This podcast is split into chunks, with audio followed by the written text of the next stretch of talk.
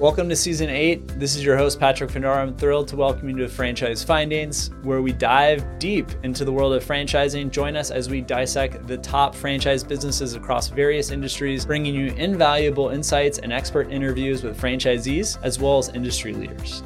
Ever dream of owning your own business? Today we spotlight some of the top franchises under $20,000 where cost effectiveness meets entrepreneurial potential. Before we dive into the video, don't forget to hit that subscribe and turn on notifications for the latest and affordable franchise opportunities. Now, let's dive into the best franchise under $20,000. Taking a step back, these are options that the total investment's less than $20,000.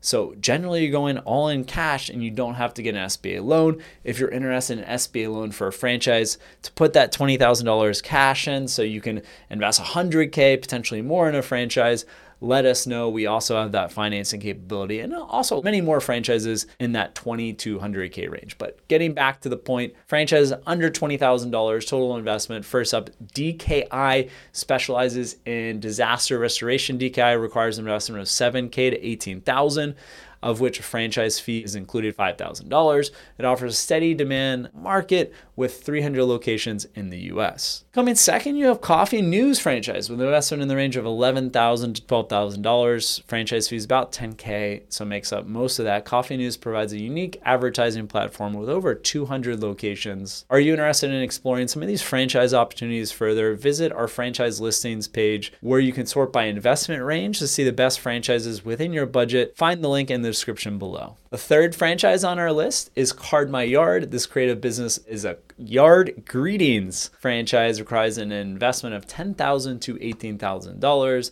and a franchise fee of 8K, boosting 500 locations. We've covered Sign Gypsies earlier in another video. They're a direct competitor to Card My Yard. And the fourth place, we have the Travel Leaders Network franchise. For those who are passionate about traveling, this franchise needs 2K to $18,000 to open up. The franchise fees just 1,250, and they have 187 locations. And last but not least, we have the Winzer franchise. They're in the industrial automotive maintenance sector. Winzer asked for an investment of $6,000 to $16,000 to get open, of which franchise fee is $3,500 with 312 locations. Remember, lower investment franchises offer a quick return on investment ROI, but they may come with higher risk. Careful market research and franchise compatibility are key. Summing up, franchises are gateways to business ownership, balancing affordability with success potential, but especially at that under 20K mark, it's going to require a lot of upfront capital. A lot of these businesses we went through are very heavy on the sales aspect. So if you're not comfortable getting in front of people, if you haven't had prior success with sales, you might want to stay at your job, accumulate more savings to get a business that doesn't rely as much on, on sales. And you might have a, a captive audience, a retail location, which generally is going to be over 80K, 100K. The best part with these opportunities that we went through is you can open up with little upfront costs. Keep in mind, I mentioned the SBA part. There are financing mechanisms where with $20,000 cash, you can get an $80,000 loan, if not more, and that gets you to a much larger array of franchise opportunities. Thank you for watching and hope to see you on our next episode.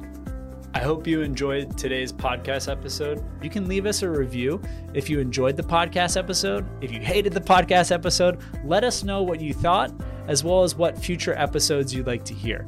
Feel free to also drop me a line at patrick at vettedbiz.com and subscribe, please, to our YouTube channel, Business and Franchise Opportunities by Vetted Biz. This has been Franchise Findings Podcast. Thanks for listening.